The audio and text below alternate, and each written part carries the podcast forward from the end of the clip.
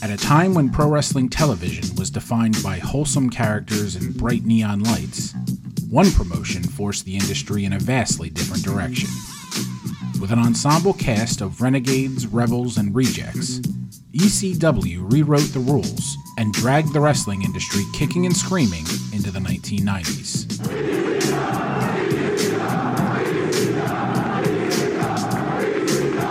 Two men placed at the vanguard of this great change were Flyboy Rocco Rock and Johnny Grunge.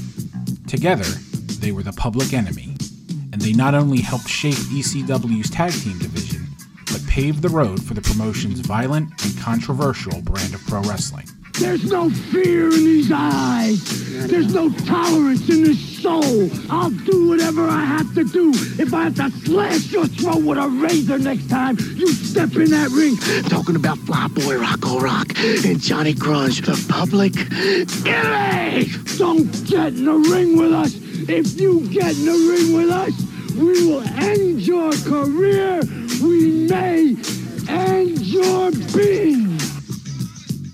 Between 1993 and 1996, the Public Enemy won the ECW Tag Team Championships on two different occasions, but that almost didn't matter. Their allure didn't come from dramatic title wins or dominant championship reigns. They represented a counterculture, a counterculture no longer willing to remain underground. They were an unapologetic embodiment of the times, characters that looked and felt like the reality outside the arena.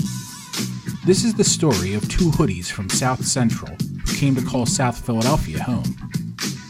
This is the story of the birth of ECW and one of pro wrestling's most iconic arenas. This is the story of how one tag team helped pave the way for a roster willing to take it to the extreme.